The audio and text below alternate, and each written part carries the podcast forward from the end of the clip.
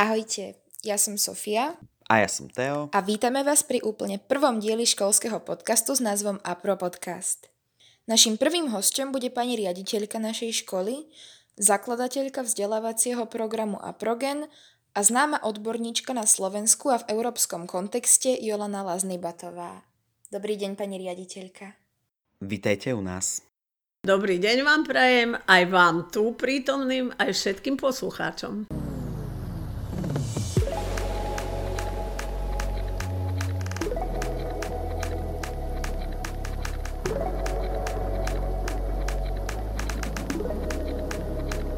S našou prvou otázkou sa vrátime do minulosti. Ako to celé začalo? Čo vás doviedlo k psychológii a špeciálne k téme nadania? Keď som bola na gymnáziu na strednom Slovensku v takom malom mestečku Hnúšťa, tak som čítala strašne veľa, nebolo tam veľa podnetov, čítala som veľa kníh, veľa literatúry a tak vlastne cez tie, aj cez krásnu literatúru som sa dostala k tej podivnej psychike človeka, ľudského jedinca. Tak som sa začala už tých maturitných ročníkov a pred maturitom zaujímať o tom, o to, že kde môžem študovať takýto odbor, ktorý sa venuje ľudskej duši. Zistila som, že takýto odbor sa študuje na Filozofickej fakulte Univerzity Komenského v Bratislave, tak som sa prihlásila a ako jedna z mála, lebo vtedy nepríjmali veľa ľudí na psychológiu, tak som sa dostala na toto štúdium. Bola som dobrožiačkou, štúdium ma bavilo, mala som stále prospechové štipendium a už tesne pred skončením štúdia ma oslovil docent Bažany, že nech idem pracovať na výskumný ústav detskej psychológie ako zamestnanec. Ale nakoniec som nešla, ale robilo, robila som tam diplomovú prácu a potom som sa stala členom e, tohto výskumného pracoviska. E, musím povedať, že výskumná práca ma naďalej aj dodnes veľmi baví. No a tak sme robili rôzne výskumy na zadanie ministerstva školstva o tom, že aká je školská mládež, aká je populácia študijných detí. Riešili sme napríklad deti nadané alebo dobre prospievajúce v škole a deti neprospievajúce a rôzne porovnania, od čoho to závisí.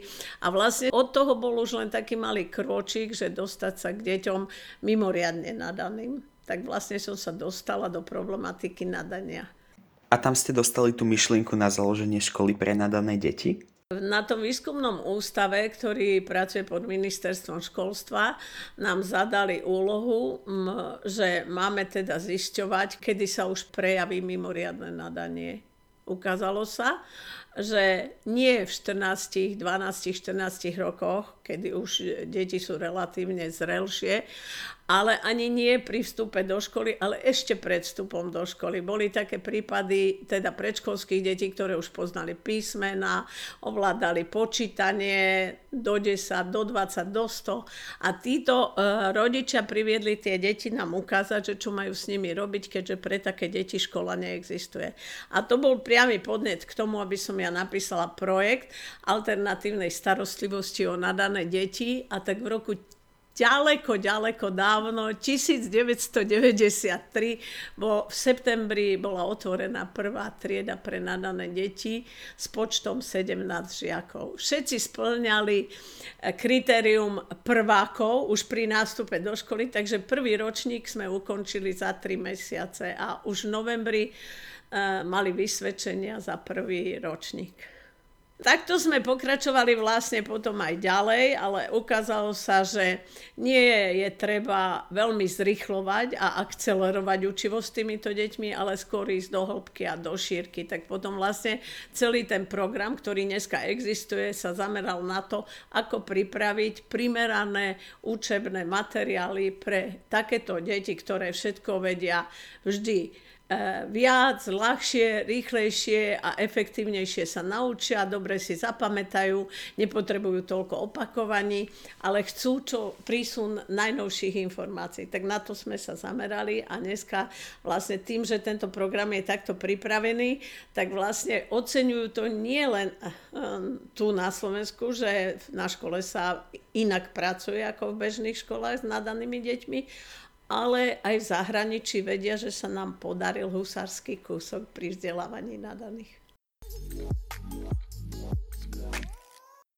Týmto vašim vzdelávacím programom sa však neučí len na našej škole, ale aj na iných školách po celom Slovensku. Ako sa vám podarilo rozšíriť aprogen do iných škôl? Ja som začínala tak, že som robila niekoľko prác o nadaných matematikoch. A to bolo tak, že matematici v treťom ročníku, v šiestom ročníku, v deviatom ročníku, maturanti na strednej škole, potom vysokoškoláci, potom mladí e, asistenti, potom docenti, aj profesori matematici. Bolo to úplne skvelý výskum, lebo vtedy boli také otvorené možnosti a dokonca som dostala aj pre nich, pre profesorov a docentov, že môžem ich honorovať za to, že sa zapoja do výskumu. No a tak sme zistili, že napríklad matematika veľmi úzko koreluje s intelektovými schopnosťami a sme sa dostali teda do úrovne, že tí, tí matematici robia všelijaké semináre, prednášky a tam sa mnohí učiteľia matematiky dozvedeli, že takýto, e, takúto školu my máme a pracujeme takto s tými deťmi a teda oslovili nás, že či môžu aj oni nejaké také ročníky otvoriť. No a tak začali prvé napríklad Nitra, Rímavská sobota, Košice, potom ďalej bol Prešov, Topolčany, Ružomberok a postupne sa otvárali vo, vše, vo všetkých prakticky krajských a pomaly aj okresných mestách. Takže bolo v, tom ideál, v tej ideálnej podobe bolo celkové 28 škôl, ktoré pracovali podľa tohto. Ale s tým, že to bolo na základných školách a len po 9. triedu. Potom prestupovali na gymnázium žiaci. Za tie roky sa už asi mnohé veci zmenili. Ako vnímate aktuálnu situáciu v slovenskom školstve? To je veľmi ťažká otázka. To je pre mňa skoro emocionálne ťažká otázka, pretože vlastne od toho roku 1993 som stále obhajovala práva nadaných detí na to, aby mali možnosť vzdelávať sa podľa tempa, podľa úrovne, ako oni potrebujú, podľa rýchlosti, ako oni chápu veci a strebávajú poznatky. A mali sme dosť problémov, kým sme to obhajili. A teraz aktuálne sme možno v jednom z najťažších období, a to treba otvorene povedať, lebo eh, keby som to tak expresívne vyjadrila, tak na Slovensku zúri inklúzia. Teória inklúzie a presadzovanie inklúzie do škôl, čo znamená úplne opačný trend, ako vlastne my na našej škole robíme. Takže sme ako keby taký trochu ohrození tým, ale uh, Zachraňuje nás vlastne to, že my patríme do špeciálneho školstva a že v našich triedách sa vždy nájdú aj deti, ktoré majú nejaké poruchy, buď učenia, buď vývinové poruchy, ako sú Aspergerové syndromy alebo Turetové syndromy a podobné retové syndromy. Takže my pracujeme aj s takýmito deťmi a v rámci našich možností, keďže tu máme na škole aj psychologov, tak vlastne to vieme vyriešiť. Takže my robíme v rámci exklúzie, lebo naša škola je typ exkluzívneho vzdelávania, robíme aj tú samotnú inklúziu. Momentálne prechádzame dištančným vzdelávaním. Aký je na to váš názor? Uh-huh. No tak myslím si, že teraz, ako sme padli do toho dištančného vzdelávania, takže ono to má uh, úžasnú výhodu v tom, že nadobudli všetci, aj učiteľi, aj žiaci istú skúsenosť. Ale nepovažujem to za riešenie, dlhodobé a kvalitné, pretože napríklad v našej škole sa deti učia niektoré veci vôbec nie z učebníc a to sa nedá odovzdať takej priamej podobe aj učiteľovi, aj žiakovi, ako on dostane tú informáciu. Takže ja som za prezenčné, priamo komunikácia, učiteľ-žiak, otázky, kladenie um, vlastne tých takých diskusných uh, otázok, aby sa formovali tie názory, čo čo pri tom obmedzenom časovom limite, pri tých prípravách, kým sa deti zapoja pri dištančnom, tak sa tam stráca veľa času a není tá hodina tak, nikdy taká efektívna. Okrem toho, ja ako psycholog musím povedať, že z psychologického hľadiska je to veľmi zlé, pretože človek je tvor spoločenský a najmä deti v škole si vlastne formujú svoju osobnosť v rámci kolektívu, v rámci tých tímov, ktoré tam vznikajú, niekedy takých malých klubov alebo klanov. a tým pádom vlastne, že sú oni sami doma, tak vlastne je to sociálne vzdelávanie alebo ten sociálny vývin je trochu obmedzený alebo až pribrzdený, by som povedala. Takže z psychologického hľadiska a najmä keď to deti veľmi potrebujú, povedzme vo veku pubertálnom, kedy vyslovene vyhľadávajú svojich kamarátov, partnerov a tam sa informuje osobnosť, aj názorové dozrievajú, tak vlastne oni sú kde si sami pre seba a len pozerajú do tej obrazovky. Nie, nie, nie. Ja som skôr za takú peripatetickú školu, že čím viac učiteľom, čím viac komunikácie, čím viac kladenia otázok, odpovedí a takých inšpirujúcich otázok, otázok pre učiteľov, aby to, aby to vyučovanie malo veľkú dynamiku a pritom ktoré je teraz aktuálne, to dištančné, tak samozrejme mnohé tie aspekty sa strácajú. Ďakujeme. Je tu však ešte jedna vec, ktorá sa s príchodom dištančného vzdelávania nezmenila. Na našej škole každoročne píšeme ročníkové a potom neskôr aj projektové práce – ako vznikla táto tradícia? Špecialitou našej školy je vlastne, sú od prvej triedy ročníkové práce. E, to sme začali, keď ešte nikto, nikto o tom ani netušil, že takéto niečo by sa dalo robiť, ale je to vlastne výsledok toho, že ja som dlhé roky robila na tom výskumnom ústave a tam vždy raz za dva roky, niekedy za rok sa odozdávali záverečné správy.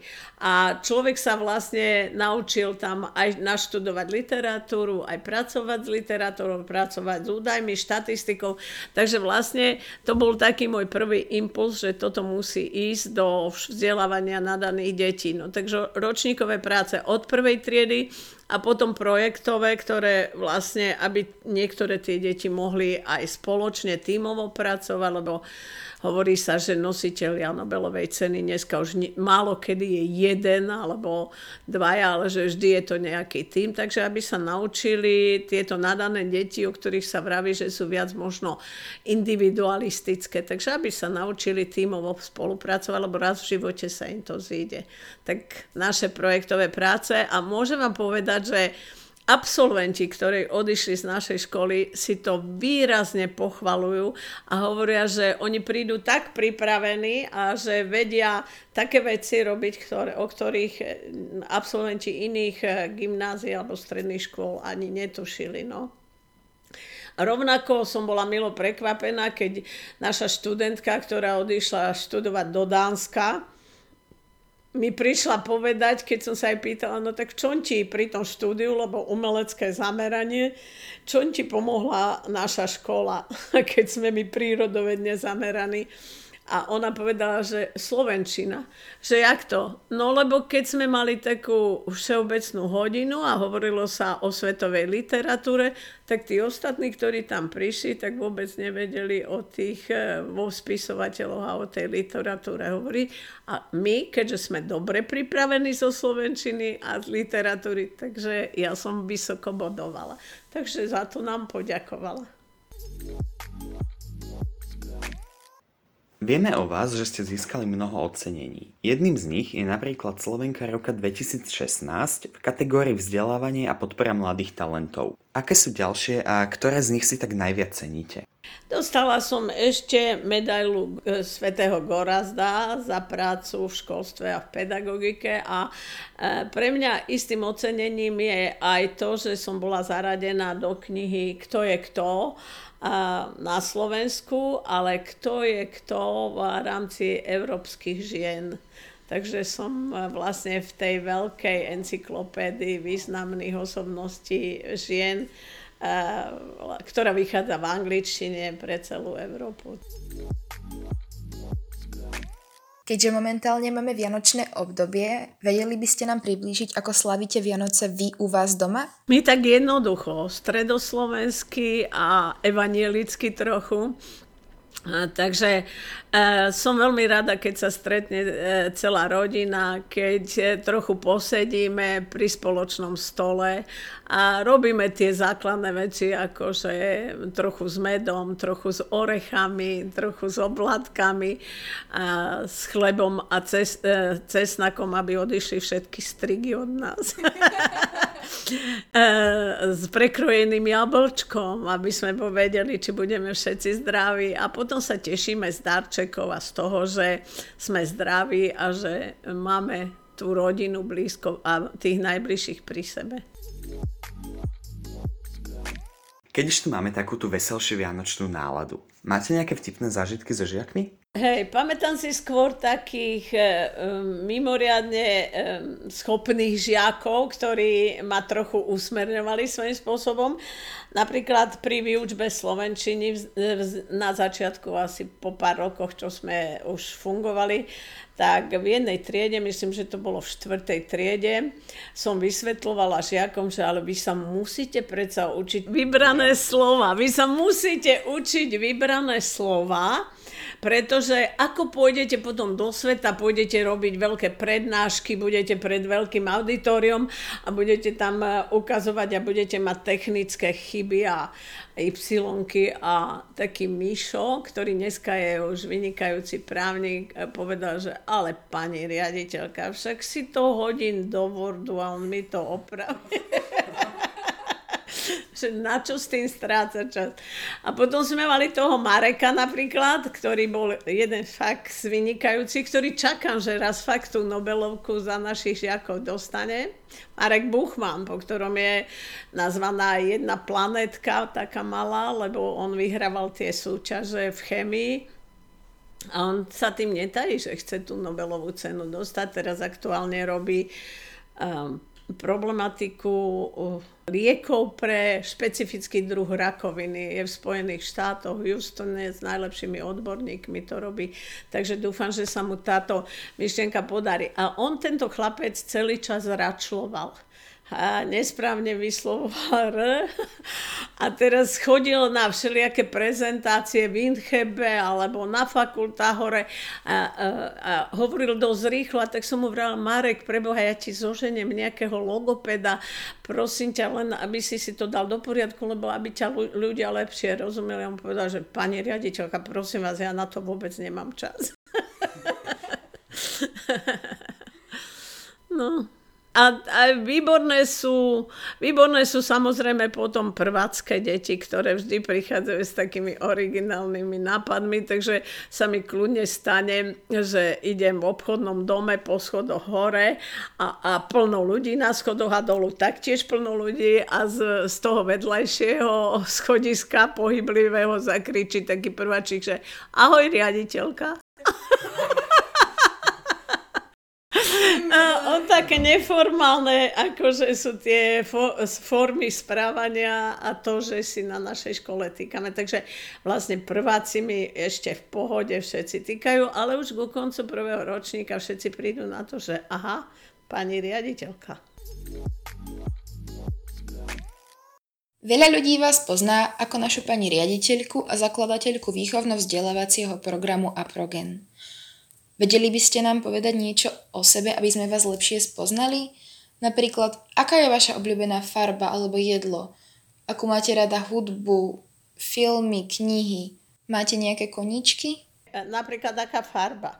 Všetci vedeli, že modrá. A teraz prechádza do modro-tyrkysovej, hej? To sú dve moje obľúbené farby a biela tiež samozrejme. Niekedy aj čierna, ale v lete je maximálne biela, hej. A jedlo. Jedlo mám veľmi rada všetko, čo zo zemiakov sa robí. No, my sme stredoslováci, tam sa zemiaky pestujú s radosťou, takže zemiakové halu, halušky, zemiaková baba, teda placky. Ale mám rada aj biftek, alebo aj pstruhy, keď sa tak vezme. a mám rada aj zo zabíjačky veci. Priznám sa, že kľudne aj klobásku, aj tlačenku, aj všeličo. Dobre, a čo mám, aké mám rada knihy? Tak e, mám obrovskú knižnicu a raz ju venujem škole. Som odobrala dlhé roky ešte ako študentka na strednej škole SPKK a všetky tie edície, ktoré vtedy boli aktuálne a dodnes si kupujem veľa kníh, takže raz týmto obohatím školskú knižnicu. A samozrejme, e, e, veľmi rada mám, a to je prekvapujúce, knihy o mafiánoch. Áno, je to zaujímavé a s tým súvisí samozrejme aj film Krstný otec, absolútne, skoro na prvom pie- mieste, ale aj také, že také filmy ako Tanec s vlkmi, Kevin Costner, alebo um, Hriešný tanec tiež môže byť, alebo Odviaté vetrom, trochu aj romantiky, hej ale tí mafiáni a otázka mafie Sicília, ale aj mafia na Slovensku a mafia v Európe a vo svete, to sú také moje obľúbené čitateľské zážitky. No a hudbu, hudbu, veľmi rada rock and roll, a keď som tancovala raz rock and roll na stole, tak som si asi trochu pokazila koleno. a odtedy mám problémy s kolenom a ešte som si to dorazila, keď som eh, dlho, bola mesiac pri mori a som v jednom kuse plávala, plávala, až potom mi ortopedka vysvetlila, že pri plávaní prsia, ktoré som ráno pol hodinu a vyše plávala, tak mi povedal, že vtedy je najviac zaťažené vlastne jedno aj druhé koleno a tak asi mám aj trochu dispozíciu, preto teraz vlastne na to koleno trošku trpím. To sme vás fakt nevedeli. No, preto nosím paličko, ale rock and roll a plávanie, tak... A nechcem, e, samozrejme, že mi e, pozerali to ortopédie a povedali, že to koleno je relatívne dobrom stave, že netreba ísť na operáciu, ale ono to spôsobuje trochu problémy, takže preto s paličkou ja chodím. A mám tri deti a jednu vnúčku. Jedna dcera žije vo Švajčiarsku, Andrej, Nataša a Andrej a Katka sú tu na Slovensku a máme vnúčku Saru, z ktorej sa teraz veľmi teším a práve sa teším aj na tieto Vianoce, lebo sme jej kúpili také veľké červené auto, lebo ona aj keď je dievča, miluje auta, takže bude mať veľkú radosť na Vianoce. Táto epizóda sa už blíži ku koncu. Máte nejaký záverečný odkaz alebo posolstvo pre našich poslucháčov? či už žiakov, rodičov alebo aj učiteľov? Tak začneme od rodičov. Hej. Rodičom vždy hovoríme, že ak ste spokojní s tým, čo sa s vašim dieťaťom robí, tak pochválte učiteľa. Ak máte akékoľvek problémy, tak prídite okamžite za mňou ako autorkou projektu, pretože nechcem, aby boli učitelia vlastne konfrontovaní s rodičmi, aby sa riešili treba s problémy, ktoré vzniknú. To je, a ja chcem, aby každý učiteľ na tejto škole mal tak, taký istý komfort pri tom, ako vykonáva svoju prácu. A veľmi by som si želala, aby boli rodičia takí viac empatickejší a nezasahovali do toho, a, aký proces na škole prebieha, ale aby verili a dôverovali tomu, že sa tu robí to najlepšie, čo sa v rámci Slovenska si dá s nadanými deťmi robiť, respektíve aj Československa a najbližších európskych krajín. A tie výsledky nakoniec hovoria o tom, veď sme 5 rokov boli na prvom mieste ako najlepšia škola na Slovensku. Čo sa týka žiakov, tak chcela by som povedať to porovnanie, že majú potenciál na ako Ferrari a Lamborghini, ale pracujú niekedy ako Trabanti, takže na sebe pracovať, väčšiu zodpovednosť a taký viac prístup, akože trochu provokovať tých učiteľov, trochu ich inšpirovať a žiadať aj od učiteľov niečo viac aby to nebolo len to formálne odučenie povinnej látky, ale aby tá škola mala takú väčšiu dynamiku a to vyučovanie v nej samozrejme. No a od školy samotnej si žiadame, aby konečne nás aj na ministerstve uznali ako fakt školu, ktorá stojí za to, má veľký význam a vychováva a vzdeláva veľmi dobrých a šikovných žiakov, a z ktorých chceme potom, aby boli úspešní mladí ľudia. Ďakujeme vám za všetky vaše odpovede, za to, že ste si na nás našli čas a želáme vám veselé Vianoce plné zdravia a šťastia. Ďakujeme aj všetkým vám, ktorí ste si túto epizódu vypočuli až do konca. Užite si Vianoce a nezabudnite nás sledovať na našich sociálnych sieťach. Už onedlho si budete môcť vypočuť ďalšiu epizódu, v ktorej sa na vás tešia Darren a Lívia. Ahojte. Ahojte. A ja vám ďakujem, milí naši študenti, zástupcovia celej študentskej pospolitosti, ktorá je na škole pre nadané deti. A chcem zdôrazniť, že naozaj nech myslia na to, že také podheslo naše interné na tejto škole je, že nie je dôležité zvíťaziť, ale dôležité je byť prvý. Takže nech všetkými svojimi silami bojujú za toto heslo a dokážu, že tá naša škola je fakt svojím spôsobom unikát, exkluzívna, a exkluzívna forma vzdelávania a že má dosah ďaleko, ďaleko do budúcnosti týchto našich absolventov.